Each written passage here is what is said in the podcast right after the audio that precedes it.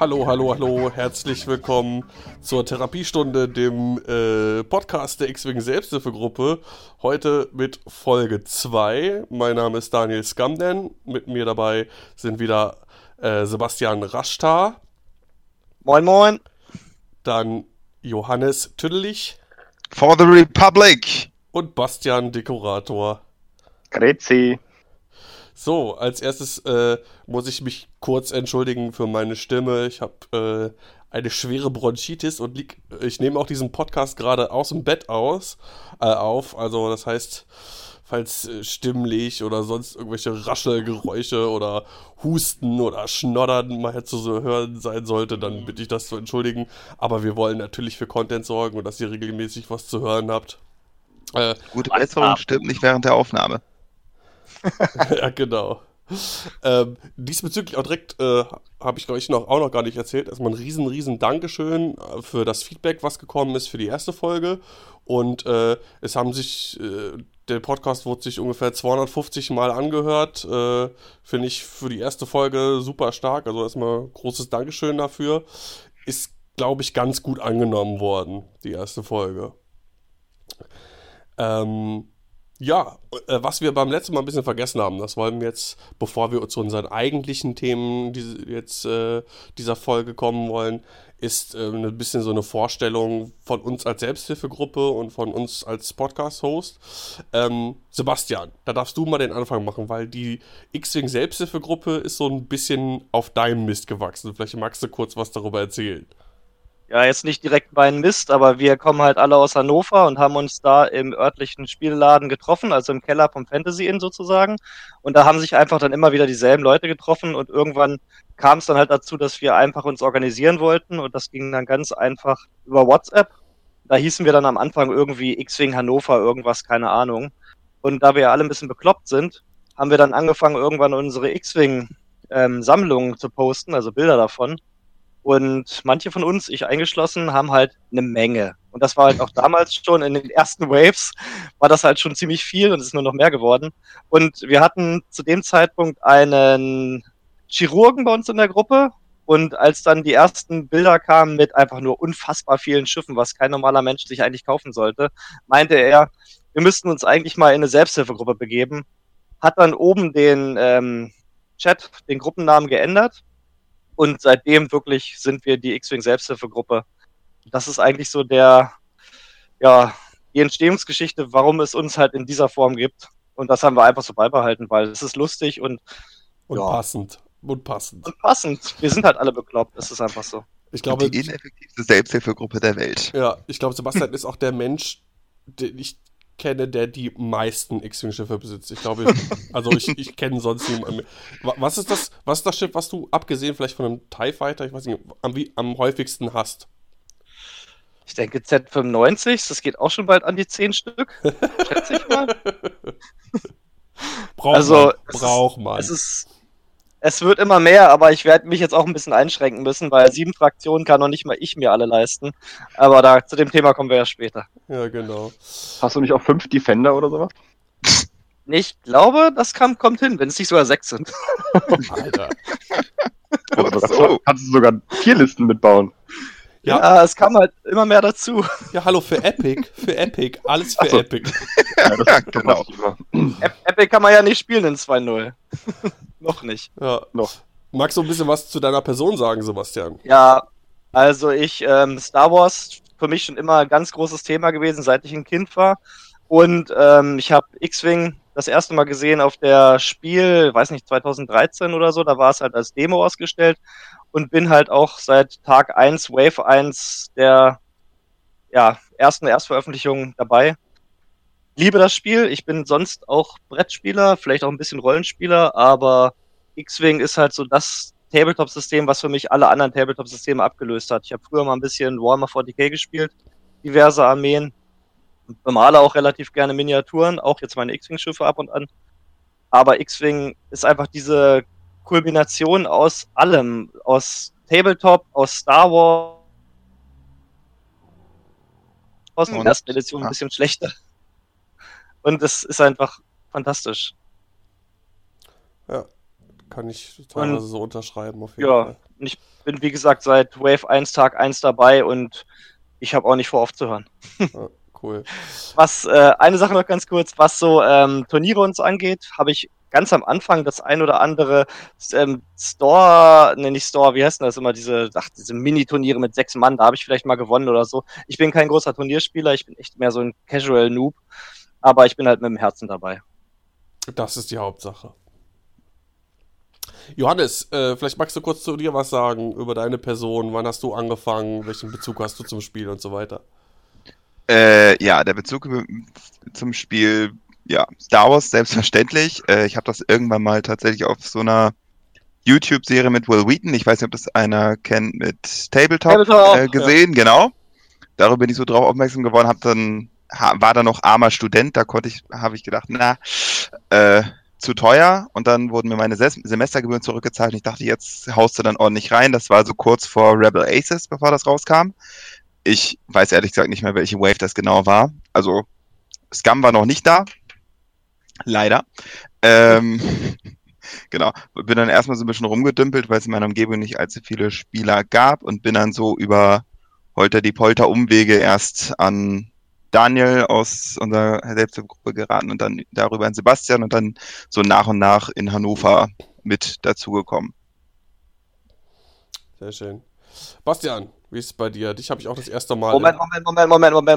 Wir müssen noch sagen, dass Johannes seine irgendeine Arbeit in der Uni über Star Wars geschrieben hat. Was richtig, genau, das sollte ich vielleicht noch sagen. Stimmt. Ja, meine Masterarbeit war es, um genau zu sein. Was war das Thema? Macht, Religion und Gesellschaft im Star Wars Expanded Universe. Fancy. Mhm. Deswegen Selbsthilfegruppe. Dr. X-Wing, Da outet er sich da ja als EU-Fan hier, ey. Ja.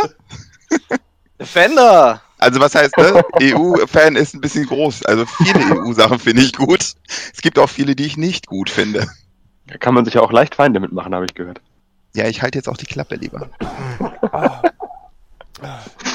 Ja, Bastian, dich habe ich auch das erste Mal im Keller des Fantasy Inn gesehen. Wann hast du mit dem ganzen Kram angefangen? Ich glaube, es war so um Welle 3 rum oder so. Also noch vor Scam, deutlich vor Scam. Mich hat ein Studienkollege damals draufgebracht. Wir haben damals im Keller der Uni immer Brettspiele gespielt. Und 2 Leute kamen dann irgendwann auch mit diesen kleinen hübschen Plastikschiffen an. Und ja, nach 2 Runden habe ich, glaube ich, noch aus dem Uni-WLAN quasi meine Grundbox bestellt. Ah, sehr gut. Und ja, es führt das eine zum anderen. Man wurde hier zum Kellerkind und dann irgendwann zum Therapiebedürftigen. Das geht gar aber schnell. Heute geht es mir gut damit. Ich bin immer noch süchtig, aber die Therapie sagt mir, es ist in Ordnung. Also auf jeden Fall. Ich bin unter meinesgleichen, da fühle ich mich wohl. Wunderbar. Ja, da bin ich anscheinend das X-Wing-Küken, so, wenn ich das so feststelle. Weil ich habe tatsächlich erst angefangen mit Welle 6, als dann Scam rauskam. Ich habe eine gute Wahl. Ja, einen Kumpel von mir, mit dem habe ich auch ein bisschen Brettspiele gespielt. Vor allem hatten wir mal so alle 2 Monate oder so ungefähr Axis und Allies gespielt bei ihm. Und der sagte irgendwann, ich habe hier was Neues, mit voll was für dich, du als Star Wars-Fan. Und da war dann Welle 5 draußen, eine kurze Weile. Und er hatte sich alles gekauft, was es bis dahin gab, mindestens einmal. Alles. Tentive, alles, was es gab, auf einen Schlag. Und als ich das dann gesehen habe und auch einmal gespielt habe, war ich super krass geflasht und fand dieses Spiel mega geil. Ich habe vorher nie irgendwas mit Tabletop zu tun gehabt, keinen Bezug dazu gehabt. Ich mal ein Brettspiel gespielt, aber auch nur alle Jubeljahre mal. Außer da ein bisschen Axis und Allies mit ihm etwas regelmäßiger, aber ansonsten noch überhaupt nicht. Ja, und dann, er hatte schon halt alles, was Rebellen und Imperium zu bieten hatten, und dann kam einen Monat oder 2 später die Welle 6 mit Scam raus. Dann habe ich gesagt, okay, dann kaufe ich mir den Kram, und so ist das dann entschieden, und so kam dann auch mein Nickname zustande und mein Bezug zur Abschaum- und kriminellen Fraktion. Benennst du dich dann demnächst oder?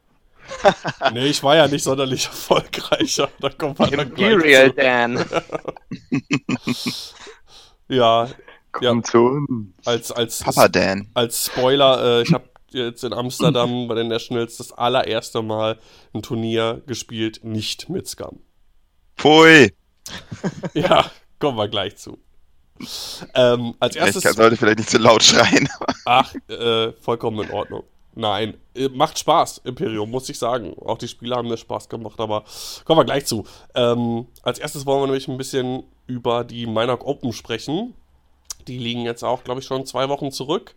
Und ich glaube, an dem Wochenende, wo wir die erste Folge aufgenommen haben, da waren die Mynock Open. Und wir wollen so ein bisschen auf die Top 16 Listen gucken, Meta-Analyse, was waren da so die beliebten und erfolgreichen Schiffe. Ich glaube, Sebastian, du bist der größte Experte, hast dich da am meisten irgendwie mit befasst. Magst du uns ein bisschen was über die Mynock Open sagen, zu dem System, wie das abgelaufen ist und ja, was dein Eindruck war von den Listen? Ja, also wie gesagt, vor knapp 2 Wochen die Mynock Open in Hollywood. Und 160 Spieler haben sich da getroffen. Das war kein offizielles Fantasy Flight Turnier, sondern wirklich alles nur von vom Mynock Squadron Podcast über das Patreon-Geld finanziert. Und 160 Spieler sind angereist. Und das Witzige war auf jeden Fall, sie hatten ein ganz eigenes System, wie das Turnier abgelaufen ist. Man kennt das ja von hier so ein bisschen. Es gibt halt immer erst einen Swiss und dann einen Cut. Und die Mynocks haben das so gehalten, dass sie eine Art Double Elimination gespielt haben. Das bedeutet, man kann einmal verlieren, alles kein Problem. Wenn man das zweite Mal verliert, ist man raus. Was bedeutet, wenn man, es gab am ersten Tag 6 Spiele und wenn man die 6-0 gespielt hat, hat man im Grunde im Cut einen Verlust frei gehabt. Das heißt, man konnte jetzt hypothetisch, wenn man ins Finale gekommen wäre und hätte im Finale verloren und hätte noch diesen einen Verlust frei gehabt, hätte man das Finale nochmal spielen können. Das ist im Grunde in der Hinsicht ganz witzig, dass das 6. Spiel wirklich wichtig ist, weil sonst ist es ja oft so, wenn man 5-1 steht, ist man normalerweise sicher im Cut. Mit dem Double Elimination System ist es so, dass man dieses 6. Spiel wirklich noch ernsthaft spielt, weil man halt dann dieses Extra-Leben hat im Grunde für den Cut. Das ist schon eine ganz coole Sache und man ist halt auch nicht gleich raus, wenn man halt irgendwie mal schlecht gespielt hat.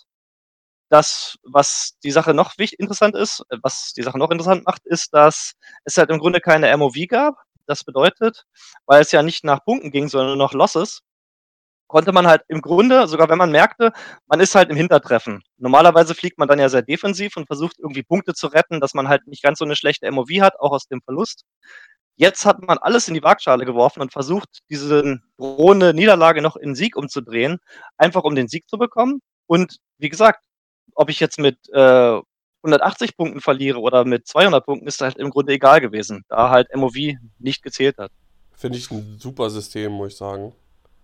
Ja, wirkt auch diesem Curse of the Nachteile etwas entgegen.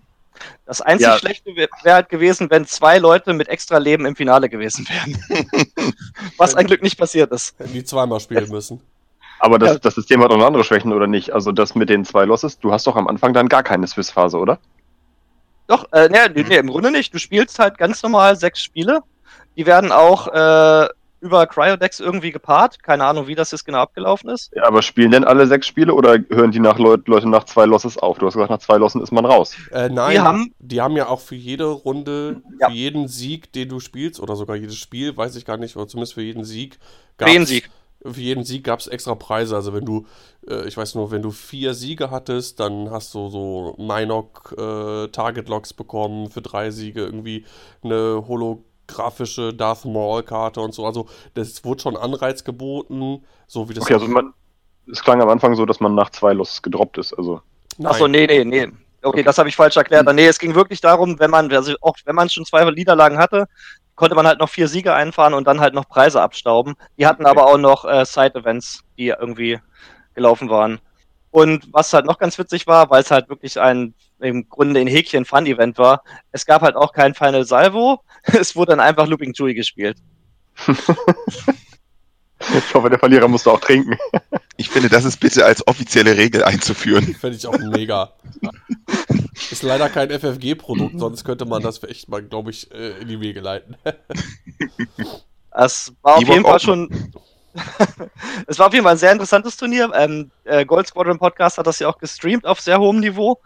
Und um mal ganz kurz zu der Verteilung der Listen zu kommen bei den 160 Spielern. Wir hatten 46 Rebellenspieler, wir hatten 65 Empire und 49 Scam. Man sieht also, das Imperium ist sehr, sehr beliebt und Rebellen sind minimal unter Scam gewesen. Was dann allerdings aber auffällig war, im 17-Spieler-Cut gab es 1 Rebellen, 8 Empire, 8 Scam. Das heißt, die Rebellen sind dann extrem abgestürzt. Schon bezeichnend irgendwie, ne? Die haben einfach keine guten Piloten. Gute Spieler oder gute Piloten? Beides. Ja, es war auf jeden Fall ein bisschen traurig mit anzusehen, dass halt wirklich die Rebellen dann so... es waren viele Rebellen, die irgendwie kurz vor dem Cut standen, aber dann hat immer dieses eine Spiel gefehlt. Mhm. Ja, ganz kurz zu... So schlimm. Ich schon. Ganz kurz zur Verteilung der Schiffe oder zumindest so ein paar besondere Sachen, die man halt herausstellen will, was so Meta ist. Es waren insgesamt 18 Boba Fetts unterwegs, das heißt in 37% der Scam-Listen war Boba Fett. Es gab 24 Wedge Antilles, das heißt in 52% der Rebellenlisten war Wedge drin. Es gab 42 Whispers, der war in 65% aller imperialen Listen. Komisch. Und dazu müsste man vielleicht noch sagen, es gab auch nur 43 Phantome. Es gab ja, also exakt ein Phantom, das nicht Whisper war. Genau das. Ich hoffe, es war Echo. Und es gab 9 Listen des Imperiums mit Sloan. Das heißt, knapp 14% der imperialen Spieler haben auf Sloan gesetzt, was relativ wenig erscheint, da Sloan ja anscheinend eine relativ gute Karte ist. Ja, ich glaube, Sloan ist halt wirklich gut. Ich glaube halt momentan dieses ganze Redline Trajectory Simulator, Protonenbombe nach vorn geschmeiße und so, sorgt noch vielleicht, also könnte ich mir erklären dafür, dass es doch nicht so viel gespielt wird. Und Sloan macht halt Sinn mit vielen Schiffen und vielleicht ist auch für viele Spieler so, wenn man jetzt nimmt Whisper mit Sloan, 6 Akademikern zum Beispiel, über so einen Zeitraum von 6 Spielen auf so einem Turnier ist, glaube ich, halt einfach extrem anstrengend. Ich denke wirklich, dass das Problem ist, dass die Leute ein bisschen zu faul geworden sind, Schwärme zu fliegen. Also diese 3-4 Schifflisten, wie wir letztes Mal im ersten Podcast gesagt hatten, sind ja relativ häufig. Und ich glaube, die Leute sind einfach ein bisschen faul, den Schwarm aufs Spielfeld zu bringen. Mhm.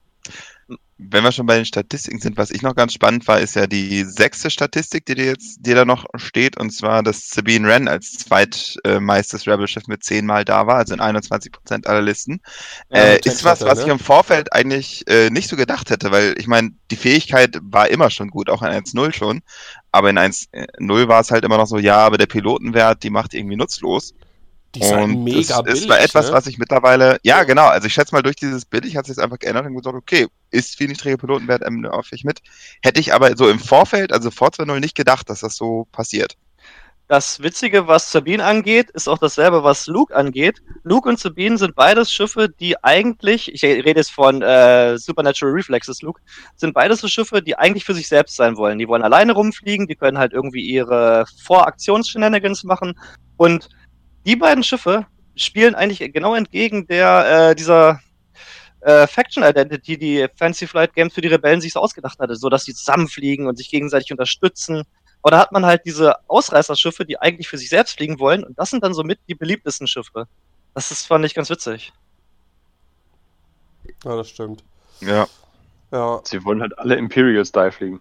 Ja, so ist es wahrscheinlich, ja. Ja. Deswegen fliegen auch so viel Imperium, weil es so cool ist. Ja, aber am Ende, genauso, ich glaube bei Nerf war auch, am Ende ganz oben standen Scam. Ich glaube im Finale auch beides Scam-Listen gewesen, wenn ich mich richtig erinnere. Jupp. Beide. Ja, und Boba hat's gemacht. Und Boba hat's gemacht, ja. Magst du kurz sagen, wie die Gewinnerliste aussah? Ja, kann ich gleich sagen. Ich wollte eine Sache vorher nochmal ganz kurz ansprechen, und zwar, was auch interessant und wichtig sein könnte, der Bit, der Inibit, den man ja gerne hat, vor allem, weil man sich ja mit diesen ganzen 5er- und 6er-Schiffen doch ziemlich darum streitet, wer zuerst fliegen muss. Der höchste Bit, den das Imperium gemacht hat, waren 17 Punkte, also 183. Das ist schon ziemlich tief. Da muss man dann schon wirklich... zuerst fliegen wollen. Hatte Andrew Bunn, glaube ich, ne? Oder Zach Bunn, einer von den beiden, auch Whisper Redline und Suntier. hatte, glaube ich, da so einen hohen Bit gehabt. Das war krass. Ja, ja, der höchste... Das ist ein Vader, auf den du verzichtest. Ja, der höchste Bit von Scam waren 15 Punkte und der höchste bei den Rebellen war 9. Und na gut, jede Fraktion hat halt seinen Fünfer, der gerne zuerst fliegen möchte, so wie Luke, Supernatural Luke, da möchtest du eigentlich immer zuerst fliegen. Oder halt Whisper, klar. Na gut, außer bei Scam vielleicht Boba. Boba ist das, glaube ich, fast egal. Ja, Boba ist vollkommen wurscht. Weil ich auch zum Thema Bit noch sagen muss, also was mich da auch ein bisschen verblüfft hat, ist, dass der durchschnittliche Bit doch ziemlich niedrig war. Also bei den Rebellen und Scam ist der durchschnittliche Bit gerade mal 1 und beim Imperium 4. Ja, das sind da hätte ich eigentlich diese Ausreißer, schon, die das so, ne? Genau, also das sind die Ausreißer, aber der Durchschnitt scheint irgendwie doch recht, so die Tendenz scheint doch eher gern vollpacken zu gehen. Finde ich auch besser, weil, ich weiß nicht, immer dieses, wo enden wir denn dann, dass einer mit 160 Punkten spielt? Ja, kann ich gleich was zu, wenn wir zu Amsterdam kommen, erzählen. Zu meiner Lonely Liste, zum Bit und so weiter und so fort. Ja, ich gucke jetzt gerade mal in die Listen. Listen. So, wer hat denn gewonnen? Hier. Moment. Ah, mein Excel flippt gerade aus. So, ich denke, gewonnen hatte, straft mich jetzt nicht lügen, Jay Garrett, sehe ich das richtig? Garrett, irgendwas mit Garrett klingelt bei mir auf jeden Fall, hat gewonnen. Garrett, ne? Ich denke auch, genau, Moment. Mit 2 Quadjumpern in der Liste. Ja, ich habe die Liste, genau. Das war einmal Boba Fett mit Han Solo Gunner, ja, ganz klar. Marodeur, ja.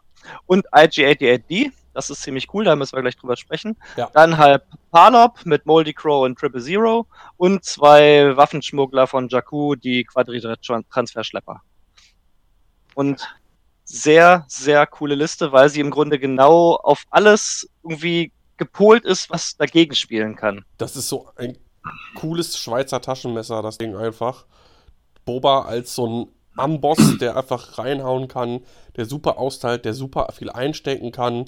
Dann hast du die beiden Quadjumper, die Asse extrem nerven können und unglaubliche Gefahr ausstrahlen.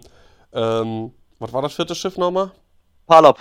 Ja, Palop, Debuff-Element, ne, klaut Token vom Gegner und ist selber mittlerweile stark geworden durch den Moldy Crow-Titel. Also, ja, echt eine extrem starke Liste. Und der gute Herr hat 200 von 200 Punkten verbraucht. Das heißt, dem war der Bit völlig egal. Er hat ja auch kein Schiff drin, was ein Bit braucht. Ja. Was richtig genial ist, ich habe das Interview mit ihm gehört im Mynock Squadron Podcast, einmal IG-88D, der ja Boba Fett Calculate-Token geben kann. 2. Ist als Schutz vor Vader. Vader-Crew ist zurzeit extrem viel gesehen. Und wenn du einfach dann von Han Solo von Han Solo Fokus, wenn du dann 2 hast, Calculate, nicht kombinieren. 2 Calculate-Token hast, vor Vader geschützt. Und das, jetzt möchte ich nicht lügen, genau, Palop kann keine Calculate-Token stehlen. Gleich gegen zwei Meta, wichtige Meta-Sachen geschützt über IG-88D. Sehr, sehr cool. Ja, auf jeden Fall. Des Weiteren, was der Spieler gerne gemacht hat, war, er hat mit dem Schlepper Boba Fett getraktort. Und Boba Fett im Grunde gleich in der ersten Runde nach vorne getraktort. Dann ist Boba Fett 3 oder 4 nach vorne und dann geboostet eventuell noch, um dann gleich hinter die generische Liste zu kommen. Ja, das heißt, er hat im Grunde den Schlepper benutzt, um sein eigenes Schiff nach vorne zu schleudern. Genial. Ja, du machst im Prinzip ein 6er-Manöver. Ne, mehr eigentlich da noch. Mehr sogar noch, wegen die Bases, die dazwischen da drin sind, ja. Du überquerst das Feld innerhalb von einer Runde, mehr oder weniger. Ist echt nicht unclever. Ja, und dann bist du halt hinter dem Gegner und der muss dann halt entweder sich Boba Fett zuwenden oder die Quadjumper und Palop kommen halt auf ihn zu. Also es ist dann im Grunde gleich in der Zange drin. Das ist schon sehr witzig. Das ist, glaube ich, auch ein Punkt, was die Liste so gut macht. So, je nachdem, was du hast, du weißt gar nicht, wo du zuerst drauf gehen sollst. So Zielpriorität fände ich persönlich gegen die Liste extrem schwer. Das hängt ja immer davon ab, was du selber fliegst. Wenn du Asse fliegst, müssen die Gunrunner zuerst raus, sonst geht dir das Traktor einfach so auf den Keks. Ja, klar. Dass du so aufpassen musst. Ja, aber die sind halt dann auch, was haben die, 5 oder 6 Hülle? Aber mich wundert, dass er damit gegen Erstschlag durchgekommen ist, also gegen gerade so irgendwie 3 oder 4 Schiffe, 500. Die mit Torpedos kommen. Ja. Kann ich mir vorstellen, dass er da relativ früh Schiffe verliert, was ihm ganz schön wehtun kann. Aber ich denke, wenn er einen Quadjumper verliert, dann hat er immer noch Palop und Boba, und wenn die Quadjumper zum Beispiel die Torpedos fressen, freut sich Boba. Ja, auf jeden Fall. Ja. Aber er hat trotzdem weniger Schiffe, und Boba alleine gegen 3 ist er halt irgendwann auch nicht mehr. Ja. Ja, müsste man halt wissen, gegen was der alles so gespielt hat, aber ich denke, du bist generell auch gegen diese Erstschlagsachen gut aufgestellt. Es gibt, glaube ich, auch nicht ganz so viele Listen, wo du rein Alpha-Strike hast. Also beliebt ist ja hier Whisper und Redline mit noch einem dritten Shift, und da hast du halt einen Erstschlag oder Doppelpunisher und Whisper.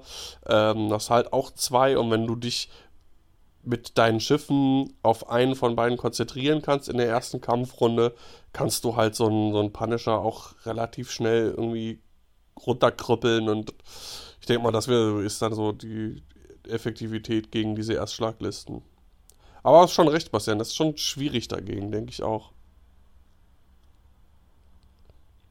Ja, das war dann auch so mit die meisten anderen Schiffe, also es waren viele Boba Fetts im Cut, es waren viele Redlines, es waren viele Whispers, alles, was man halt so erwarten würde. Also wir haben ja letztes Mal schon diese Protometer angesprochen mit diesen ganzen Schiffen, und es hat sich einfach festgesetzt. Das sind einfach die Schiffe, die zurzeit geflogen werden. Ich glaube, es war 4 oder 5 Mal Whisper, Redline, Soontier. Das war so langweilig. Ja. Also, deswegen sind wir, glaube ich, auch alle froh, dass jetzt jedes halbe Jahr ein bisschen die Meter durcheinander gewirbelt wird.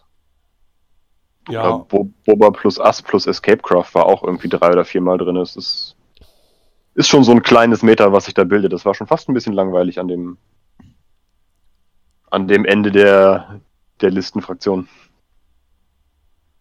Jo. Ja, es ist halt immer, ne, was effektiv ist, das setzt sich halt durch und wird häufig gespielt. Ich glaube, es ist vielleicht auch noch viel unentdeckt, und naja, schauen wir mal. Im Cut war ja auch irgendwie hier 5 von den Binary Pirates und Drea und noch irgendwas. So eine ganz, ganz komische Scam-Liste. Ja, Drea Swarm auch relativ beliebt. Habe ich auch in Amsterdam gegen gespielt, war in Coruscant schon, Goldfolgen Classic.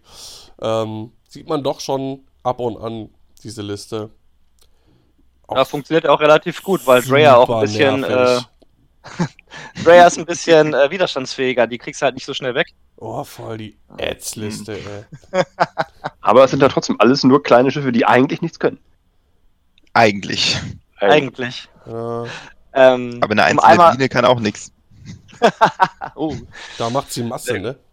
Die kann genau. Um einmal noch die eine Ausreißerliste anzusprechen, weil es mir am Herzen liegt, die Rebellenliste, die in den Cut gekommen ist. Wie wir auch schon gesagt haben, Sabine, Luke mit Supernatural Reflexes, dann Blount in seinem Z95 und Laura Wexley im Ark. 199 Punkte, eigentlich alles stabile Schiffe, ja, viele Lebenspunkte. Luke und Sabine halt machen ihr Ding, und Blount und Laura hauen halt rein. Ja, ist nicht wirklich einfallsreich, aber ist wahrscheinlich einfach das, womit Rebellen zurzeit halt weiterkommen. Nimm 4 beliebige Rebellenschiffe und flieg sie im Quadrat.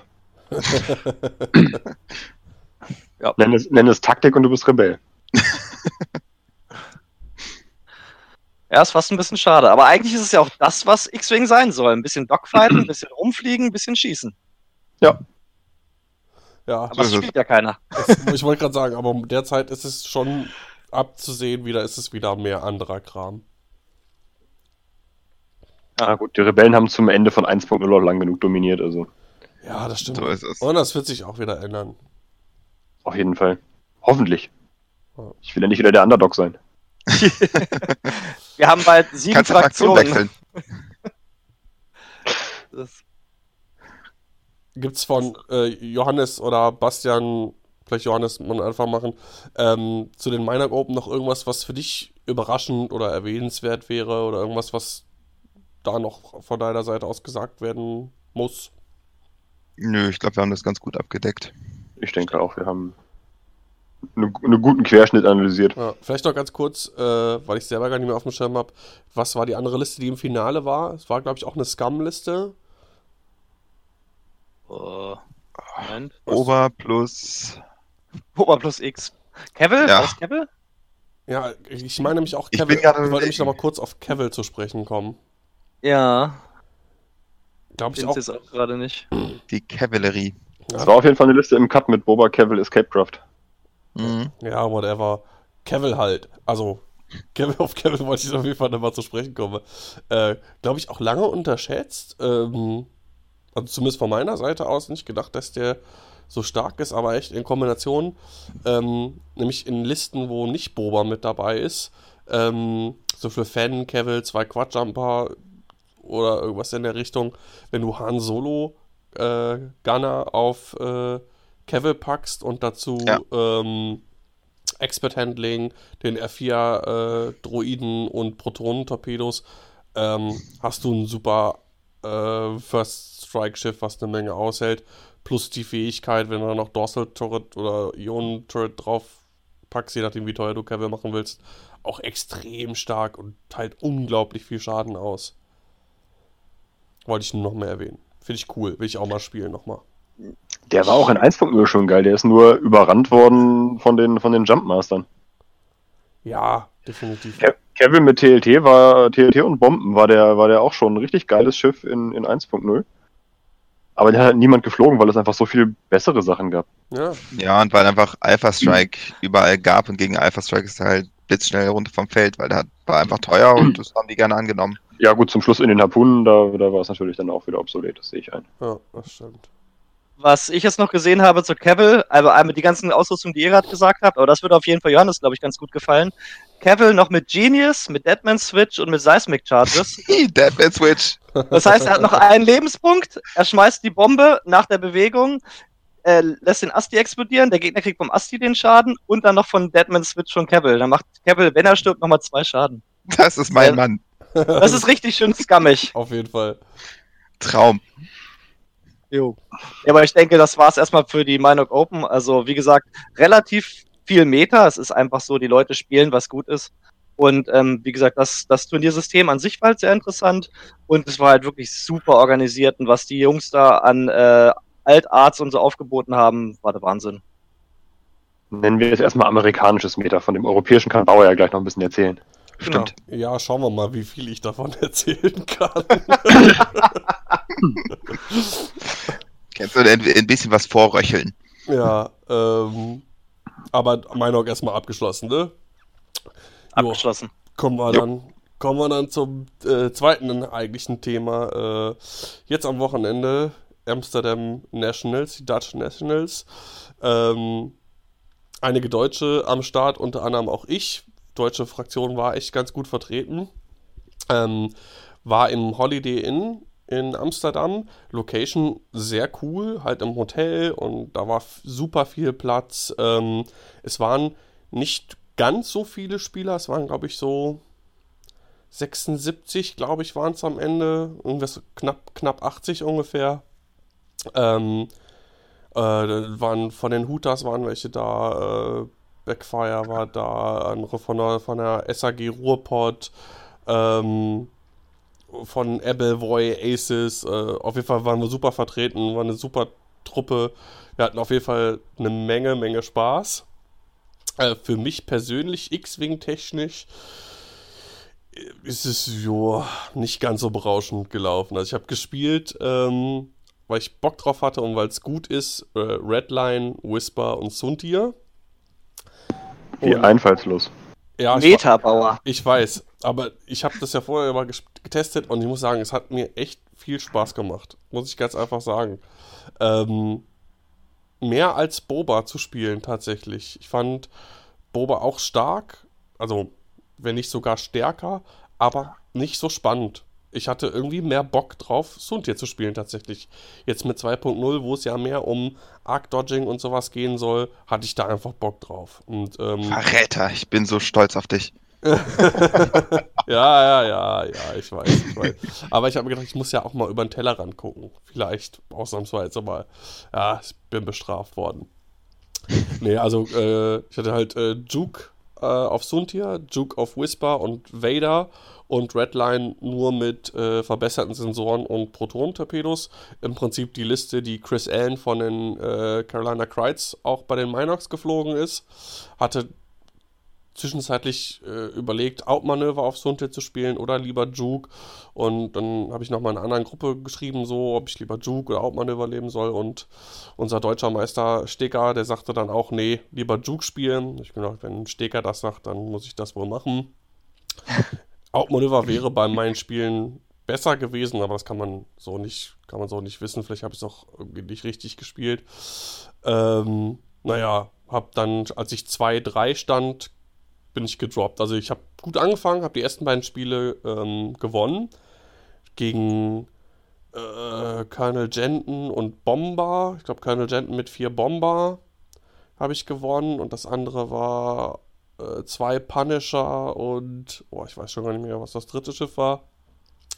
Das dritte Spiel, das war dann mein erster Loss gegen Drea Swarm. Also Drea Ranthal, dann 2 Quadjumper, 3 Z95 und Lead im Escapecraft. Super pervers, eklige Liste. War am Ende trotzdem echt noch knapp. Suntia ist one-shotted worden von einem Z95. Ei. Ja, war super. Hit-Crit kommt durch. Ich hatte einen Fokus. Ich weiß gar nicht was, Reichweite. Warum hat's denn kein Evade, wenn du mit Juke gespielt hast? Ja, war halt so. Nein, er hat mich geblockt. Neu-Imperianer. Nein, er hat das gut gemacht. Er hat mich mit Suntil geblockt. Ich hab's antizipiert. Ich wusste, ich konnte in der Situation, wie ich mich vorher positioniert habe, nicht unbedingt was machen. Die beste Situation war noch, ich bumpe Drea so, dass ich auf jeden Fall Bullseye auf Drea habe und nur ein Z95 kann auf mich schießen. Das heißt, ich habe auf jeden Fall trotzdem meinen Fokus. Ja, und wie das dann halt so ist, du darfst dich dann nicht auf die Würfel verlassen, musst da halt einfach besser fliegen und dann ist Suntia geplatzt und viel zu früh, sonst hätte ich vielleicht das Ruder nochmal rumreißen können. Naja, war gar nicht so schlimm. Das Schlimme, das wird mich in 100 Jahren noch wurmen, ist das vierte Spiel gewesen gegen Rick Porcius. Kennt ihr wahrscheinlich.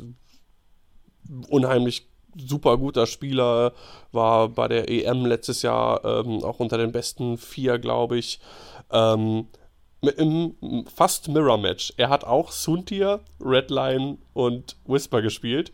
Ich hatte 187 Punkte, er hatte 185 Punkte. Nichtsdestotrotz habe ich muss ganz ehrlich sagen, ich bin gut geflogen. Ich glaube, das war von den Spielen, die ich an dem Tag gemacht habe, mein bestes Spiel. Trotz, dass ich zuerst fliegen musste und er inhibe-technisch im Vorteil war. Ich habe dann bis zur allerletzten Runde geführt, von den Punkten her. Hab's dann so gemacht. Ich wusste, er hat noch eine Protonenbombe auf seinem Redline. Ich hab's so gemacht, dass ich mit Whisper bumpe, damit er nicht nochmal irgendwie auf mich schießen kann. Komm aber Millimeter, echt haarscharf noch auf seine Protonenbombe. Ich darf alles ziehen, außer ein Direct Hit. Dann gewinne ich nach Punkten. Ja. Dann wissen wir jetzt, was du gezogen hast. Ja, was ich gezogen habe, ist klar. Und dadurch habe ich das Spiel verloren. Nervig. Ansonsten hätte ich es gewonnen. Also das war... Und das hat mich... Diese Niederlage hat mich so aus dem... Muss ich echt sagen, er hat mich so aus dem Konzept gebracht und so, ich war so down danach, dass ich das Spiel danach gegen irgendeinen Rebellenscheiß mit, was war denn das? Das gegen einen Rebellenspieler verloren. Ja, auch das so. Schon, glaube ich. Ich bin, nein, nichts gegen den Spieler. Ich bin so unglaublich schlecht geflogen. Ey, ich habe nur Grütze gemacht, weil ich war so fertig von dem Spiel danach. Und dann habe ich halt, dann hatte ich das Spiel verloren, stand dann 2-3, dann mich gedroppt, hab mit Frank von den Apel Voy Aces gesagt, scheiß drauf, wir droppen jetzt, willst du auch droppen, dann spielen wir jetzt Keyforge. Und das war auf jeden Fall die richtige Entscheidung. Ich war so angenervt. Oh, das hat mich echt gewurmt. Ja, so kann's gehen. Aber ansonsten hat sich unsere deutsche Fraktion echt gut geschlagen. Alu, Backfire, Top 32, Alu, glaube ich, 19. geworden. Wir hatten 4 Deutsche in den Top 8, und 2 Deutsche in den Top 4 und 1 Deutschen im Finale. Da nochmal Riesenkompliment und Glückwunsch an Roger, der mit seiner Coruscant-Liste, glaube ich, also Garvin Drace im Arc, Dutch Vander und Wedge, Rebel Alpha Strike, hat es ins Finale geschafft und da leider Jonathan Kock unterlegen. Er musste es ein bisschen verändern, weil er ja jetzt für Leia bezahlen musste. Ich glaube, er hatte aber trotzdem Leia drauf, ne? Ja, Leia war drauf, Leia aber war er musste jetzt zum Beispiel... Der Arc hatte jetzt eine Ionen-Torpedo anstatt einen normalen Proton-Torpedo. Ah, okay, siehst du, da bist du besser informiert als ich. Ja, ich habe mich super gefreut, dass er halt im Finale war, habe das auch online dann verfolgt im Stream und war halt super schade, als er dann halt verloren hatte, weil er lange Zeit dominiert hatte, das Spiel auch. Aber... Ja, ich habe von dem Cut selber gar nicht so viel mitbekommen. Ich war vollkommen fertig vom Abend vorher. Durch nicht drauf näher eingehende Umstände bin ich tatsächlich Samstagabend noch in einer Gracht gelandet. Hab mir dadurch halt die Bronchitis jetzt zugezogen. Naja, und war halt, ich bin auch, glaube ich, erst irgendwie um 11:30 oder 11:45 oder 12 runtergegangen aus dem Hotelzimmer. Da lief dann schon Top 8 und wollte eigentlich nach Keyforge spielen, habe im Endeffekt aber ich irgendwie nur abgehangen und nicht ganz so viel mitbekommen. Was ich am Vierer noch mitbekommen habe, war, dass 2 von den Hooters, Andy und den Namen von dem anderen vergessen, Christian oder so, glaube ich, die haben gegeneinander gespielt, leider im Top 8 Mirror. Redline, Death Rain heißt er, ne, der andere. Ja, der Bomber, ja. Genau, und... der Punisher ist der Punisher, Rain. Genau. Deathfire ist der Bomber, ja. Genau, also wir haben beide gespielt, Redline und Death Rain mit Proton-Torpedos, Proton-Bomben, Trajectory Simulator und Whisper. Also exaktes Mirror-Match. Und Andy hat dann halt den Inhibit, glaube ich, für sich entschieden können und am Ende dann auch gewonnen, ist in die Top 4 gekommen. Wer war denn nach der Vierte? Also es war Roger, Andy, der andere von den Hooters. Ich weiß gar nicht mehr, wer der Vierte war, der noch im Cut war. Wenn ich jetzt auch überfragt. Vergessen. Wie gesagt, erinnerungstechnisch ist es nicht alles genau. Ja. Was ich halt schön fand, war, dass halt Roger mit einer Liste im Cut war, die man eigentlich so nicht erwartet hätte. Er hat halt Wedge drin gehabt und eigentlich sagt jeder so online aus den Leuten, die es halt wissen müssen, Wedge ist halt scheiße. Und er war halt mit einem Arc dabei, wo jeder sagt, der Arc ist scheiße. Und trotzdem war er halt im Finale. Also ich denke mal, dass viel da wirklich der Spielerskill ist. Man muss einfach aus den Schiffen das Richtige rausholen. Einmal das und ich glaube, ich bin auch der Meinung, Wedge an sich ist gar nicht so geil. Ich habe mal bei Facebook in der Gruppe eine Umfrage gestartet, welcher eurer Meinung nach irgendwie der beste Initiative 6 Pilot ist. Und mit riesem Abstand alle Wedge genommen. Ich persönlich würde einen Suntia zum Beispiel oder Vader an sich besser einschätzen. Wedge ist aber halt billig und momentan, weil so viele Whisper unterwegs sind, Wedge ist halt voll der Whisper-Killer. Inni 6 und kann sich repositionieren, plus die Fähigkeit gegen Whisper sind unglaublich stark dagegen. Und deswegen, glaube ich, schlägt er sich auch so ganz gut momentan. Ja, Vader ist halt einfach zu teuer. Ja. Vader ist super. Ja, ist er auch. Ich bin immer noch der Meinung, Supernatural Vader oder Vader an sich muss gar nicht unbedingt mit Supernatural sein. Ist ein gutes Schiff. Das geht nicht. Aber Preis-Leistung ist Wedge echt da, ist halt gut. Und wie gesagt, gegen die ganzen Whisper steht er gut da. Er ist halt der billige Luke.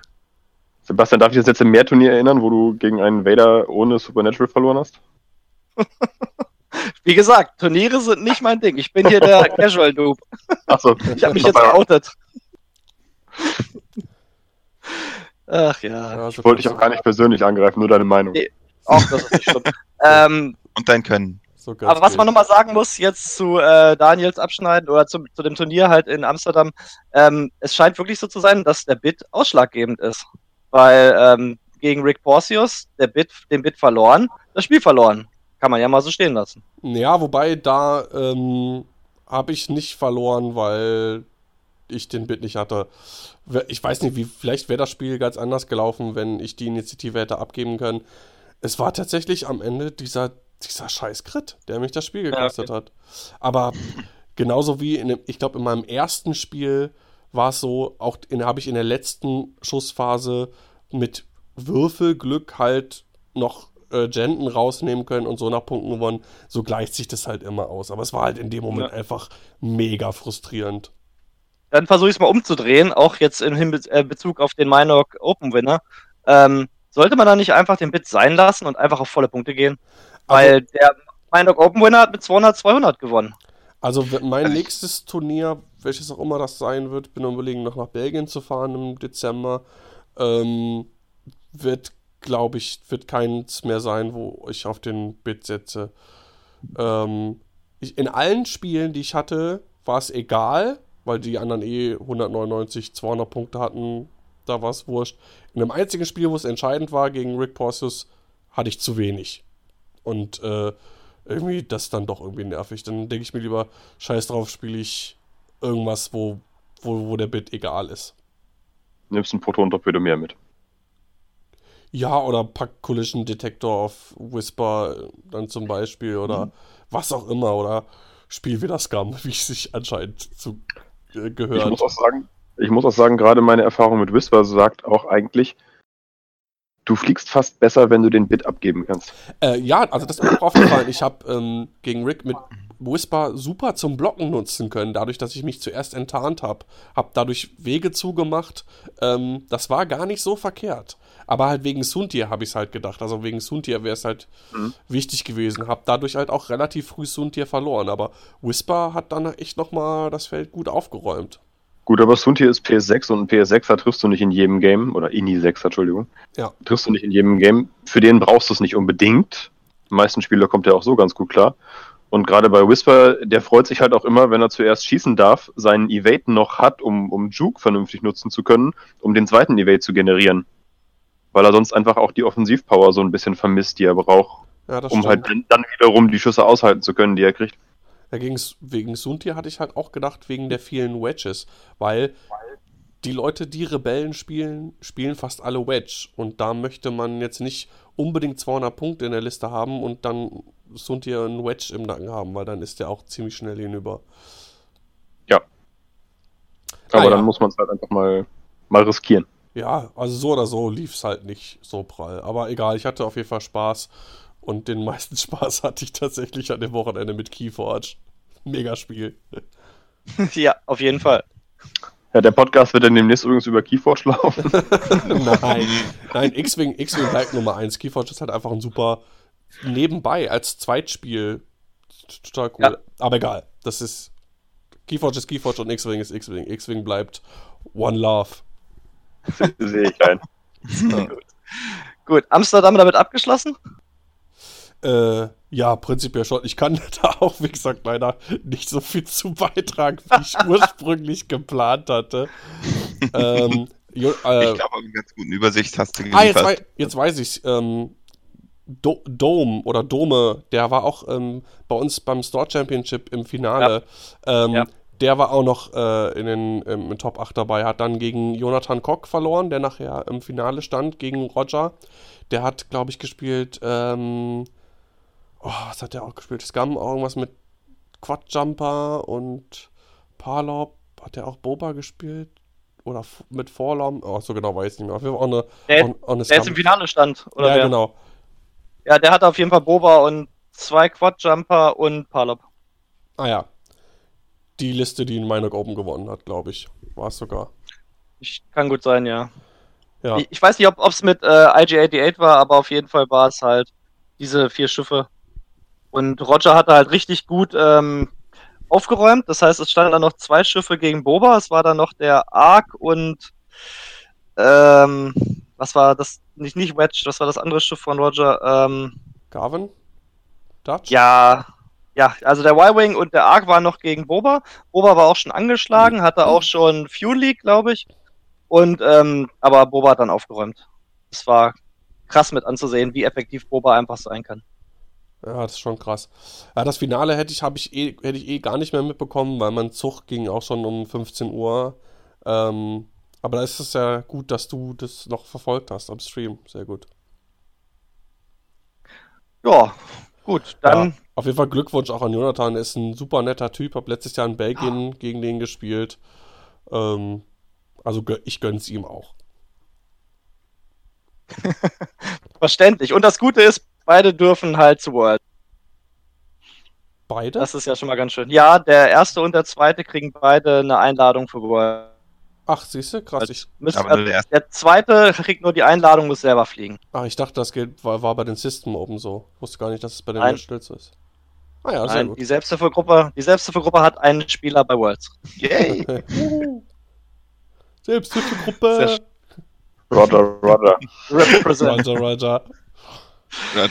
Ja. Er hat ja heute leider keine Zeit, sonst hätten wir ihn wirklich gerne einen Podcast geholt. Aber das holen wir dann nochmal nach. Andermal. Ja.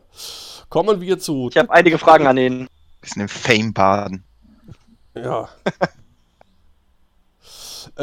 Ja, damit Amsterdam abgeschlossen. Ne? Ich dachte mal so ein bisschen auch auf unsere Zeit. Ja, haben auch schon fast eine Stunde aufgenommen. Kommen wir zu Wave 3 Announcement. Yeah. Begonnen der Angriff der Klonkrieger hat. Ja. Oh ja. Bastian, jetzt darfst du den Anfang machen. Wie gefällt dir die Ankündigung? Was ist für dich dabei? Was findest du gut? Ist bei mir auch untergegangen. Bastian? Ich. Ja. Wir haben nicht verstanden, wen du angerufen hast. Genau. Achso, Bastian, dich habe ich auserkoren. Ja. Hurra! Ich darf zuerst. Das ist gut. Dann darf ich frei auswählen. Aber ich lasse sowieso die bösen Sachen offen. Ja, ich muss ja gestehen, auch wenn ich gesagt habe, Empire irgendwie ja doch so ein bisschen guten Fraktionen, also die guten Nachfolger vom Imperium zum Beispiel. Ich sag mal so, Omega, also Midnight heißt er ja jetzt, mit Push auf INI 6, ist natürlich ein echtes Brett. Boah, der wird wieder so scheiße werden, ey, das weiß ich jetzt schon. Super, der Omega Riesenarsch. Ja, echt, also das wird, glaube ich, echt nett. Da liebäugel ich ja doch schon mit. Und was mir auch unglaublich gut gefällt, ist der Sith Infiltrator mit Maul. Ja. Für die Separatisten. Ja. Also der sieht auch unglaublich schnieker aus. Schönes Medium-Base-Schiff. Mal ganz anders als das, was Empire sonst so hat, mit nur einem Evade und viel Hülle und so. Aber die Fähigkeit von Maul ist natürlich echt übel. Magst du nochmal kurz sagen, welche Fähigkeit der hat? Der darf 2 Macht ausgeben und nochmal schießen. Also er hat 3 Macht, darf 2 davon ausgeben, nochmal schießen auf ein anderes Ziel. Außer er hat nicht getroffen, dann darf er auch nochmal auf das gleiche Ziel schießen. So ein besserer Gunner quasi, ein Force-Gunner. Ja. Besserer Gunner würde ich vielleicht nicht sagen, weil er halt nicht immer 2-mal aufs gleiche Ziel schießen darf, aber... Naja, beim Gunner durftest du ja auch nur auf selbe Ziel schießen. Stimmt, du hast recht, mein Fehler. Aber also, ne, für 2 Force ist halt schon auch nicht billig. Darf man halt auch nicht ausüben. Und jetzt aber er hat halt auch 3 Force Charges, also ja, da kann man was mit anfangen. Die Fluff-Frage, warum hat Maul 3 Force? Ich dachte, das ist so ein Vader-Ding. Ja, weil der cool ist. Ja. Nur 2. Der Luke ist aber auch Amateur-Luke. Nein. Außerdem hat Maul Hörner, das... und er ist rot-schwarz, ja, okay, natürlich. Und er hat 2 Lichtschwerter zusammengeklöppelt. Passt schon. Ja, also, was fragst du so doof? Noch Fragen? Also ich finde ihn auf jeden Fall super geil, das interessiert mich schon. Und auch die Droiden-Idee finde ich, diese Droidenschwärme, dass dieses kleine Droidenschiff irgendwie Max PS3 hat, oder INI 3, Entschuldigung, ich sag schon wieder, finde ich einfach auch total witzig, dass man da so wirklich so ein... Ich bin gespannt, was die kosten werden an Punkten. Ob man da dann auch irgendwie noch 8, sage ich mal, in eine Liste reintun kann, wo man schon ein anderes Schiff drin hat oder so. Ja, da bin ich auch gespannt. Was rein von den Stats würde sich das tatsächlich aufdrängen. Ist die Frage halt, ob die Konfiguration von denen 0 Punkte oder Punkte kostet. Ja, keine Ahnung, aber die haben ja irgendwie 2, 2, 3, also 2 grüne, 2 rote und 3 Hülle nur. und können im Prinzip gar nichts. Im Prinzip ist es das wirklich mieseste Schiff, was ich je gesehen habe. aber gleichzeitig klingt es so super witzig, da irgendwie 10 von hinzustellen oder so. Also darf man wahrscheinlich nicht, aber... Nee, 8 ist Maximum. Ja, aber ne, dann sage ich mal 8 und noch irgendwie ein Zuntier daneben oder sowas. Falsche Fraktion, aber vergleichbar meine ich. Nee, ich meine 8 Schiffe sind insgesamt Maximum. Laut Turnierregeln. Ja, du darfst du musst mindestens 2, maximal 8 ist Turnier. Na gut, das lässt sich auch ändern, ne? Sicher. Keine Einschiffliste, deswegen wird Dash nie gespielt. Was ich halt an den Vulture-Class-Droiden gut finde, ist halt wirklich dieses Upgrade, dass die halt auf Asteroiden landen können und sich dann auf diesen Asteroiden bewegen können und neu ausrichten können. Das finde ich so witzig. Voll geil, dann klappen die ihre Beinchen aus und laufen die ein bisschen auf dem Asti rum. Mega gut. Also die haben sich schon viel schönen Spaß einfallen lassen. Ich sag mal, First Order wird sich nicht viel verändern. Die Shuttle bleiben alle relativ ähnlich und auch Kylo wird sich nicht groß verändern, also zumindest die Crew-Karte nicht, die ja sowieso schon immer das einzig Gute an Kylo war. Und sein Helm. Ja, der Hübsche. Nein, aber insgesamt sieht First Order relativ solide aus, so wie vorher. Ja, nur, dass sie jetzt halt nicht mehr die guten Ressourcen wie auf die Firespray zurückgreifen können. Aber ich denke, das wird auch wieder eine schöne Fraktion werden. Und den ganzen anderen Kram hier, diese komischen Gildenleute und republikanischen Doppelgänger. Da kommen wir ja gleich dazu. Also bei First Order finde ich halt wirklich sehr cool. Dieses Y-Shuttle, dann ein paar TIE Fighter dazu. Das ist einfach eine richtig coole Sache. Diese TIE Fighter, die von diesem Schiff dann koordiniert werden. Und die FOs dazu, vielleicht noch ein Kylo dazu. Das ist schon schön anzusehen. Ich glaube. Ja, und sie haben es halt auch wieder hingekriegt, so eine relativ eindeutige Faction-Identity hinzubekommen, von dem, was ich bisher sehe. Also es ist wirklich so, von dem, was ich sehe, ist eigentlich bei First Order wirklich alles auf Offensive ausgelegt. Also Also ich habe bisher noch nichts wirklich Defensives bei denen gesehen. Es geht immer nur füge da einen Würfel hinzu, drehen Würfel in Crit, kriegen einen Target-Lock, einfach so solche Sachen. Macht da Schaden, gibt da Stress und so weiter. Genau. Ja. Darf ich dich an Midnight erinnern? Ja, aber auch das ist als defensive Fähigkeit auch nicht unnütz, aber ist halt auch wieder offensiv dabei, ne? Ich dachte, da ist Omega-Arsch. Omega-Leader steht auf der Karte. Da muss ein Aufkleber drüber. Ja. Was haltet ihr von Snoke? Ich finde Snoke auf dem Papier ziemlich stark und kann mir auch vorstellen, dass der nicht ganz billig wird. Vor allem, wenn du den in Kombination mit anderen Schiffen noch hast, die auch Force haben, oder Kylo, wenn dieser Indy 5-Rennen bleibt, dann ist das für einen Kylo zum Beispiel auch eine mega starke Fähigkeit. Wir sollten vielleicht ganz kurz sagen, was Snoke macht für die Leute, die zuhören und es nicht wissen. Und zwar während der Systemphase kann man eine Anzahl gegnerischer Schiffe außerhalb von Reichweite 1 wählen. Und wenn man das macht, je nachdem wie viel Macht man ausgibt, kann man sich halt die Räder dieser Schiffe anschauen. Ja, Information ist super. Ja. Allerdings musst du halt auch sehen, ne, du hast, dadurch, dass er 2 Crew-Slots kostet, kannst du ihn wahrscheinlich nur auf dem Y-Shuttle fliegen. Das heißt, du hast immer nur einen Macht-Token, den er dir selber gibt. Außer du hast Kylo auf dem Shuttle und der hat auch gleich Macht. Genau. Ja, das hat das auch 3 Crew-Slots. Nee, Kylo Pilot. Also der Pilot. Ja, okay. Ja, Kylo Pilot. Genau. Und noch dazu finde ich auch, also du kannst, wenn du mir anguckst, bisher wurde vor allem Crew gespoilt, was da gab es auch sehr viel Nettes. Allerdings muss man auch bedenken, wenn man mal guckt, welches First-Order-Schiff kann eigentlich Crew nehmen, das ist nur das Shuttle. Das heißt, wenn du Snoke drauf nimmst, hast du, was die Crew-Sachen angeht, alles voll. Es sei denn, du schaffst es irgendwie 2 Shuttles in einer Liste zu bauen und ich bezweifle es, dass das wird. Oder sie geben dem Shuttle 3 Crew. Slots. Glaube ich nicht. Glaube ich eigentlich auch. Naja. Mal sehen. Johannes, was gefällt dir denn am besten? Es hat sich, glaube ich, bei der Einleitung schon so ein bisschen angedeutet.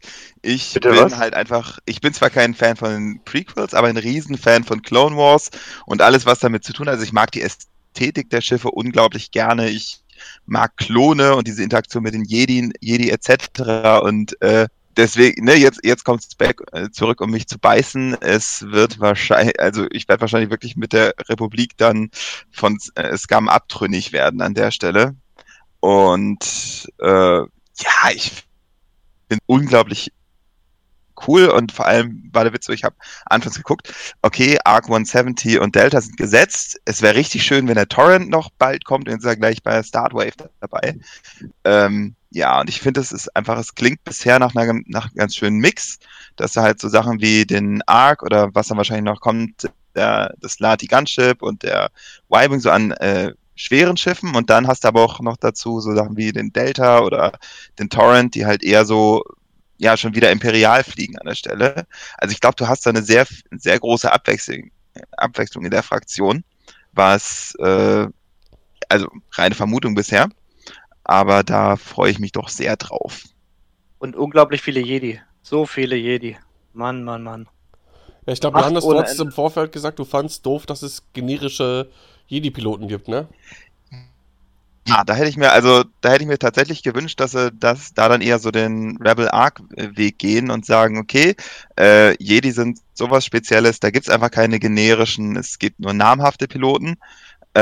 Gibt ja auch genug Auswahl. Aber ich jetzt, genau, es gibt nur wirklich, also Jedi gibt's ja wirklich, schmeiß irgendwo einen Stein in die Republik und du triffst immer einen Jedi. Also wir hätten das ja Jüngling-Pilot nennen. Oh nein. Bitte Pilotenwert 0.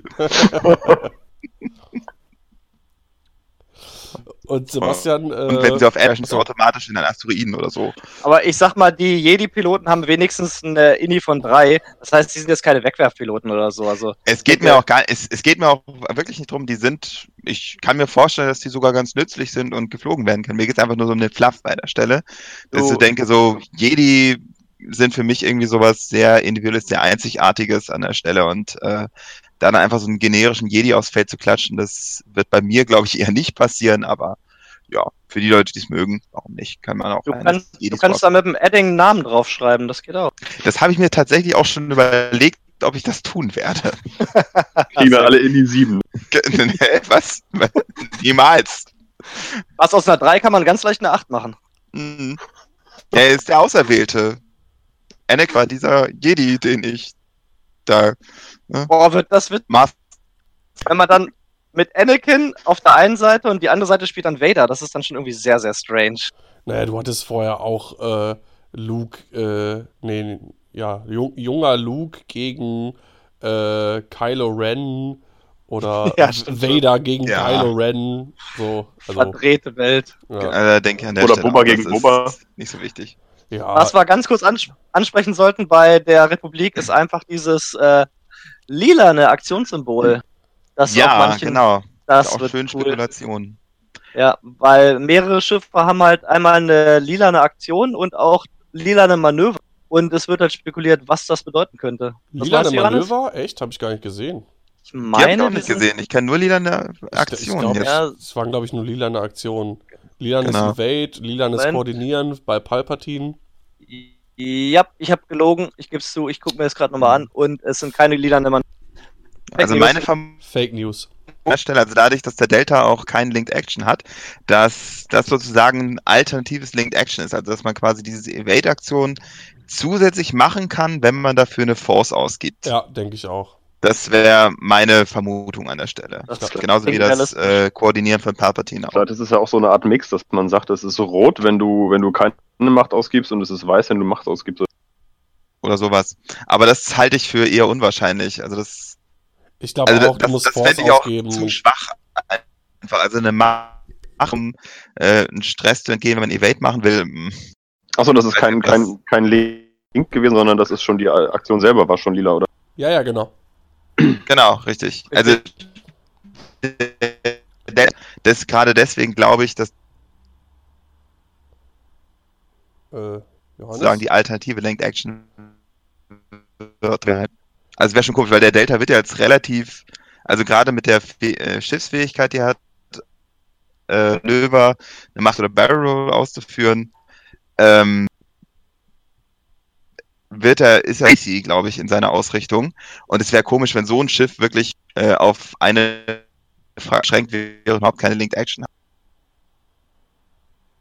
Ich habe gerade irgendwie ein bisschen Verbindungsprobleme, muss ich entschuldigen. Irgendwie ist zwischendurch mal ein bisschen abgehackt.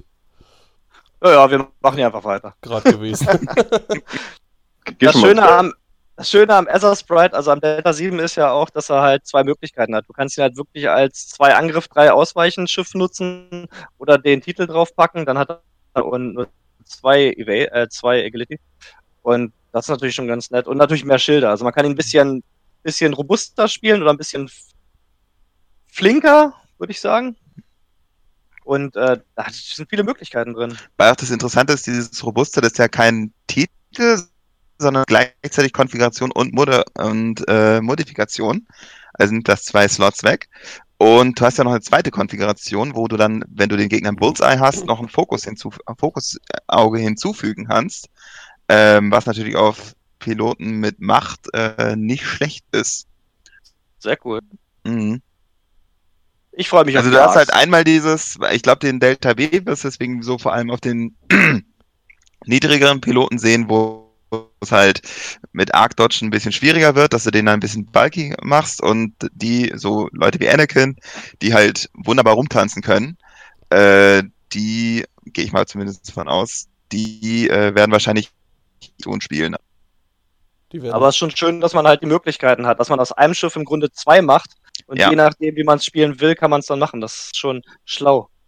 Ja genau, das meinte ich mit so von wegen, dass es nach einer sehr abwechslungsreichen Fraktion aussieht einfach. Ja. Mhm. Was gefällt dir am besten, Sebastian? My Buddy Poe. Oh ja, ich freue mich tierisch auf Resistance. Ich bin ja eigentlich relativer Fan von den neuen Filmen, auch Last Jedi und so fand ich richtig gut. Bitte und was? Auch wenn ich fand den richtig gut. Ich fand den auch gut. Oh Gott. Das, liebe Zuhörer, das wird dann wahrscheinlich auch schon die letzte Folge von Therapiestunde gewesen sein. Mit solchen Menschen möchte ich, glaube ich, nicht weiter. Also ich fand ja das Erwachen der Macht toll. War auch gut. Positiv fand ich super. Oh. Naja. Resistance. Also ich finde auf jeden Fall halt Poe, also die ganzen Raumschlachten sind halt sehr geil gemacht in den neuen Filmen. Und Poe und dieses schwarze X-Wing, dieser These, Poe wird das erste richtige Push-the-Limit-Ass von Second Edition. Er hat im Grunde, das heißt, er kann immer noch eine Aktion hinten ranfügen, wenn er eine Aktion macht, bekommt dafür halt einen Stress. Ist der neue T70 mit der Möglichkeit, auch Kanonen aufzuladen, ist richtig cool. Der Falke, der neue, scheint ganz witzig zu sein, weil er ja mehr oder weniger darauf ausgelegt ist, eigentlich immer nach vorne zu schießen. Also ja, der hat ja auch nur eine rote Kanonendreh-Action. Und eigentlich will er immer nur nach vorne schießen, das heißt, der Falke wird sich auch ein bisschen anders spielen. Wo ich noch ein bisschen Fragen habe, ist halt der Bomber. Der war auch schon in 1-0 irgendwie nur so Klotz am Bein, der Resistance vielleicht. Und passt doch. Ja, stimmt. Der ist eigentlich nur dazu da zum Explodieren. Aber da hat man auch erfolgreiche Builds gesehen. Also wenn ich an die letzten Worlds denke, ist auch einer in den Top 4 oder Top 8 gewesen. Ja, bei Regionals auch. Ja. Das heißt, du hast da auch einen Top 8 gehabt, also in Deutschland.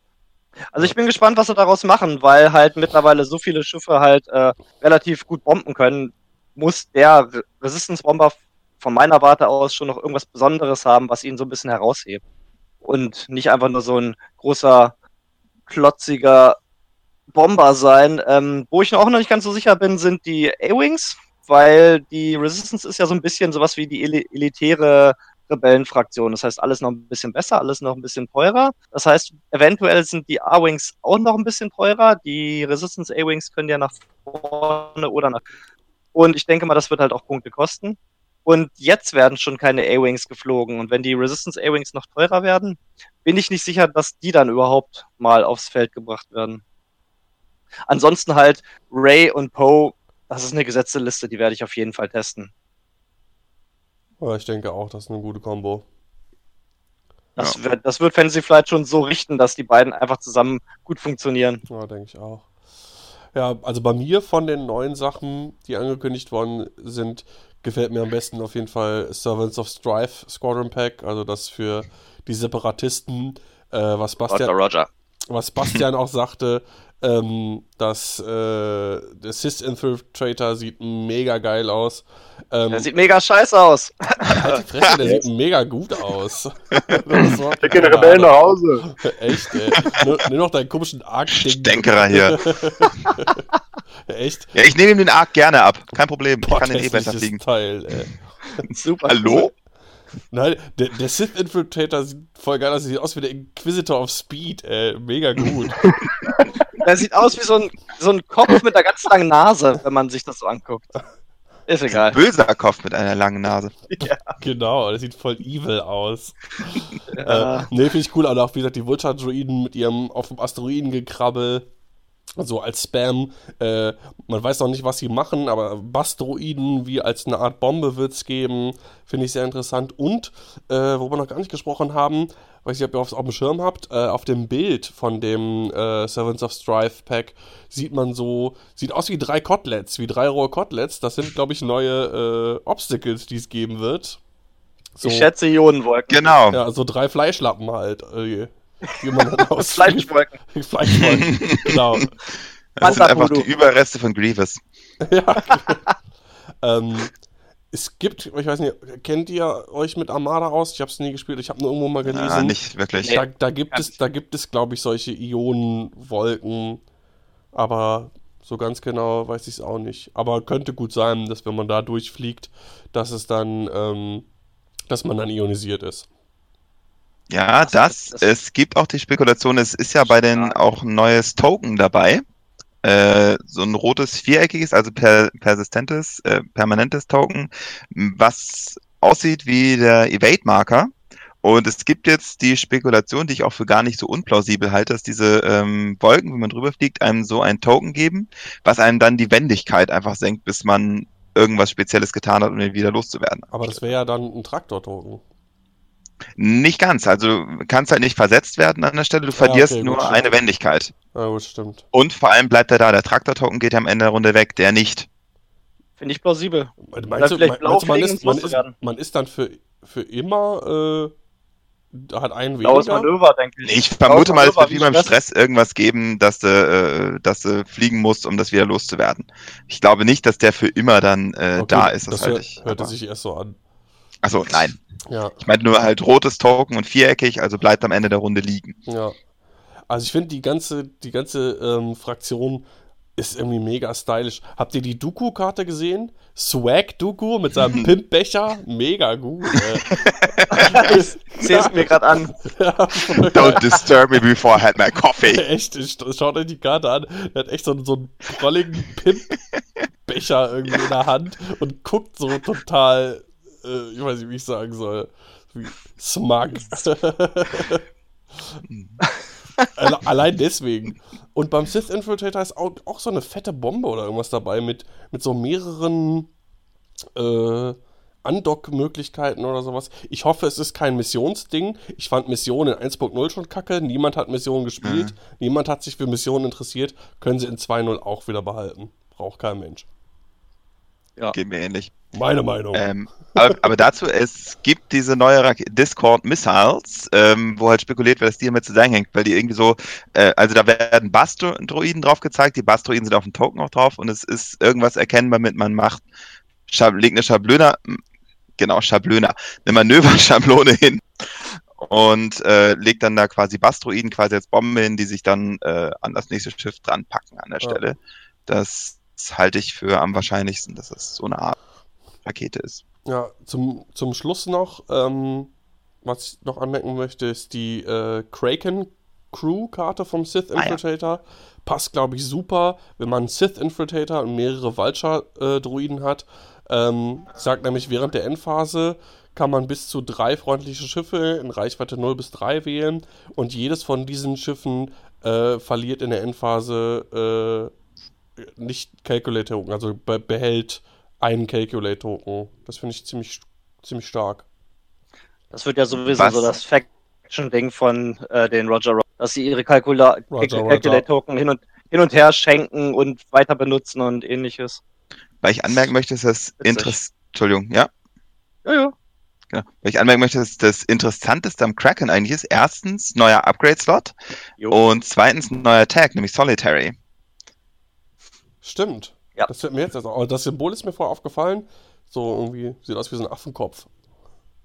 Ja, das ist halt, sind halt diese Kommandodroiden, ne? Die, ja, genau. Daher ist auch die Spekulation, die ich auch für sehr plausibel halte, dass dieses Solitary heißt, du kannst halt im gesamten Squad genau ein Upgrade dieser Art haben. Ja. Muss ich dann für einen Commander entscheiden quasi. Das denke ich auch. Was ich eine ziemlich coole Geschichte fände. Sehr passend einfach. Achso, und der gibt dann der jeweiligen Schwadron so ein bisschen den Stil vor. Richtig. Ja, genau. Finde ich total geil. Also wie gesagt, die ganze Fraktion gefällt mir mega gut. Super viel neuen Kram, den ich sau cool finde. Und wo wir gerade davon reden, hier von wegen neues Symbol und hier Solitary. Es gibt ja jetzt auch Schiffe, wir kennen das ja, generische Piloten und Unique, die haben einen Punkt neben ihrem Namen. Wir haben jetzt auch gesehen, ich weiß gerade nicht mehr genau bei welchen, die haben mehrere Punkte. Das heißt, die sind zwar nicht unique, aber auch nicht generisch, aber man darf nur eine bestimmte Anzahl von denen in seinen Squad packen. Weiß nicht, ob euch das auch aufgefallen ist. Es ist der Pilotenwert der Initiative 3 Vulture. Genau, stimmt. Ja, sehe ich auch. Predator oder irgendwas. Genau. Ja. Ich denke, für mehr reicht wahrscheinlich die Rechenleistung nicht des Schwarms. Genau. Wir brauchen ein Upgrade. Ja. Mhm.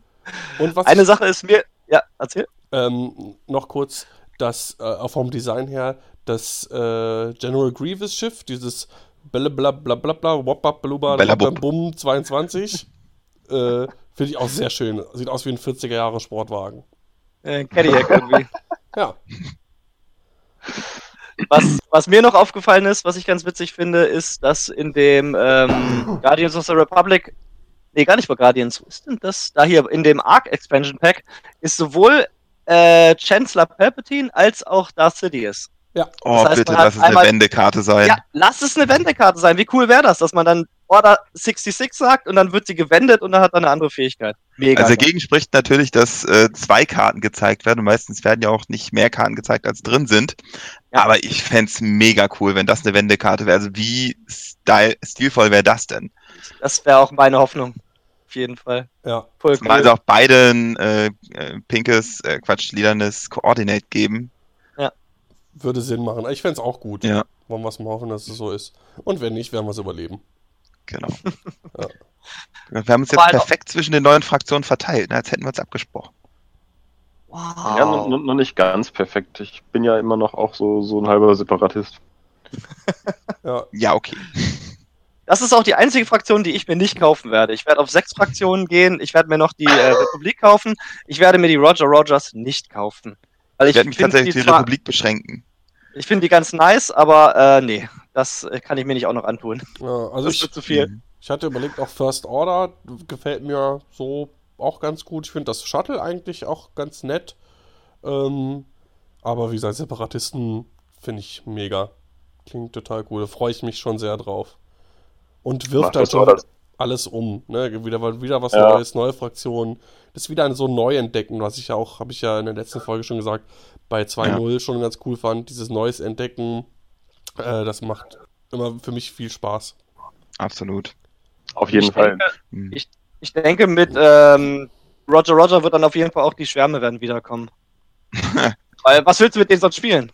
Außer 2 System-Vertreter. Ich sehe es schon kommen. Jetzt wird dann irgendwie, weil der so gut ist, verliert jetzt im Januar Redline System-Slot oder es gibt keinen Trajectory Simulator mehr oder sowas. Und dann, kommen dann im März oder so diese ganzen Schwärme und dann sagen alle, Redline, rette uns mit deinen nach vorne gesteuerten Protonen. Post der Trajectory Simulator.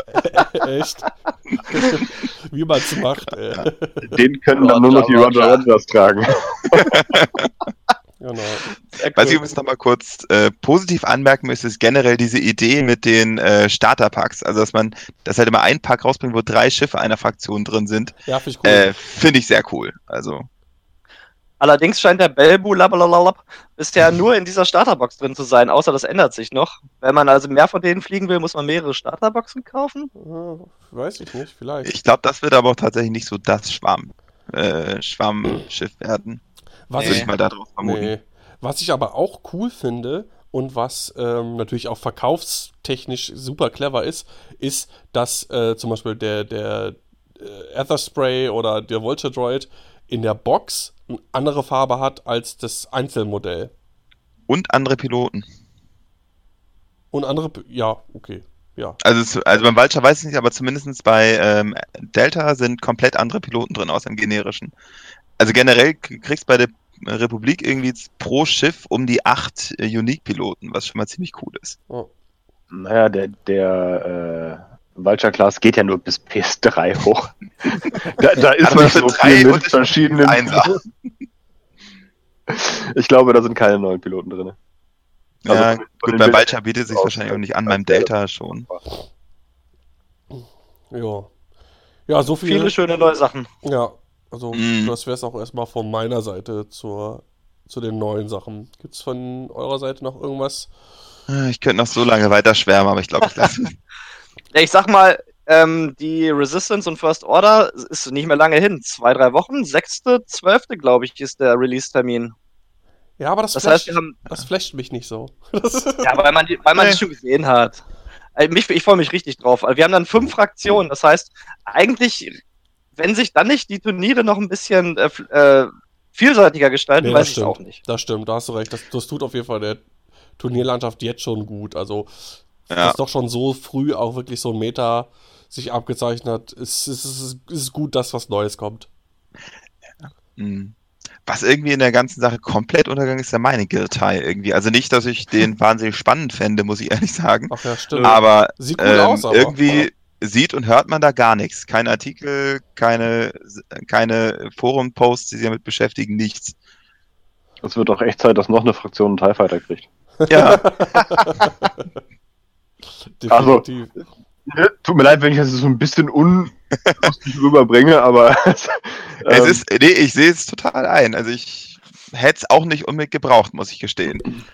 Also noch 3 Wochen, dann gibt es einen imperialen X-Wing. Also ich hoffe ja dann auch als Scam-Spieler, dass was so ein Schiff wird, dass man sich einmal kauft, weil da so ein Pilot drin ist wie Midnight zum Beispiel bei First Order. Wenn das wirklich so ein Schwarmschiff ist, boah, nee, ich hab keinen Bock mehr, irgendwie 6 Stück oder so von den Teilen zu kaufen. Das sehe ich irgendwie nicht ein. Ich sage voraus, der Dreyer-Schwarm mit den Mining-Guild-Ties. Ja, ich befürchte es auch. Bietet sich an. Ja, im Prinzip ist Dreyer eine Art Hole-Runner. Also da kaufe ich mir lieber ein paar Keyforge-Decks. Voll dafür. Nein, und freue mich, wie gesagt, auf die Separatisten. Da werde ich Geld lassen. Ich hoffe, das kommt im April, da habe ich Geburtstag, da kann ich schön mein Geburtstagsgeld reinballern. Ich denke, das passt. So vom Termin her könnte das gut hinkommen. Ja, ich denke könnte auch passen, ja. Nee, finde ich cool. Vorher der Gedanken, also ich habe vorher schon was munkeln hören, dass die Klon-Sachen rauskommen. Fand es da, als ich es das erste Mal gehört habe vor einiger Zeit, nicht so. Irgendwie gedacht, oh nee, muss das sein und so. Aber jetzt, wenn man es sieht, irgendwie will ich es haben. Ja. Wenn sie vielleicht weiß, wie es ist, einfach so. Ja, auf jeden Fall. Gut, ich würde auch sagen, mit so Blick auf die Zeit, mit 1:20 drüber, dass wir so jetzt auch zum Schluss kommen. Ich denke, wir haben eine ganz gute Zeit. Wir haben natürlich nicht so detailliert über alles gesprochen. Nicht detailliert über die Mynock oder Amsterdam oder auch die Welle 3. Aber ich denke auch, weil so viel Kram ist, würde das auch, glaube ich, den Rahmen sprengen. Ich glaube, es war ganz interessant vielleicht auch, dass jeder so seine ersten Einschätzungen zu den ganzen Sachen geben konnte. Und ich glaube, die Folge heute war ein bisschen chaotischer als die letzte. Das bitte ich zu entschuldigen, aber ich hoffe... Trotzdem, alle, die es hören, die haben ein bisschen Spaß daran. Unser Lord und Meister war krank und konnte uns nicht im Zaum halten. Ja, und wir konnten ja auch nichts dafür. Bei den Mynocks war keiner von uns dabei und in Amsterdam war auch keiner dabei. Das Bronchitis. Ja, teilweise war ich nur körperlich anwesend. Ich hatte noch ganz kurz eine Anmerkung zur Evoke Open, die im Januar stattfindet. Da haben wir ein paar Sonderpreise ausgelobt. Das heißt, alle Zuhörer, die halt auch zur Evoke Open kommen nach Ilsede. Wir haben unter anderem einen Painting-Preis. Das heißt, ein bemaltes Modell aus der auch gespielten Liste. Das kann in jedem der gespielten Systeme sein. Also es kann bei Armada sein, das kann bei Imperial Assault sein, das kann bei X-Wing sein. Das Schiff, das bemalt sein muss, oder die Figur, muss einfach nur in der am dem Tag gespielten Liste drin sein. Und wir prämieren dann einfach das Bestbemalteste. Des Weiteren haben wir noch einen zweiten Preis, der mir ganz besonders am Herzen liegt, und zwar der X Darklighter Gedächtnispreis. Und zwar prämieren wir den besten Rebellenschnurrbart. Das heißt, ja, das ist wirklich so. Wir werden von den Teilnehmern, also jeder, der einen wirklich echt gewachsenen Rebellenschnurrbart vorzeigen kann. Also aufgemalt, nicht angemalt. Nein, das steht in den Regeln. Also es muss wirklich ein gewachsener Schnurrbart sein, und wir prämieren den besten Schnurrbart mit einem Sonderpreis. Das soll einfach so ein bisschen den Big Stark-Leiter Gedächtnispreis. Der Hipsterpreis. Von mir aus auch der. Wenn Bix ein Hipster war. Hipster. Er war seiner Zeit voraus. Weil es spielt ja vor einer langen Zeit in einer Galaxie weit entfernt. Der erste Hipster. Ja. Original Hipster. So, jetzt haben wir es rausgefunden. Bix ist der Original Hipster. Aus der Zukunft. Oh, nein. Vergangenheitszukunft. Nein, aus der Vergangenheit. Wollte ich gerade sagen, hast du noch nie Star Wars geguckt, Mann. Er kann doch nicht lesen. Ja, es war einmal vor langer Zeit. Und so weiter. Sehr gut. Ja, das war's von mir. Alles klar. Sonst noch was von euch, Johannes, Bastian? Nö. Mach endlich Feierabend. Alles klar. Dann verabschiede ich mich. Ich bin Daniel Skamden und sag Tschüss für heute. Tschüss. Roger. Good night. Roger.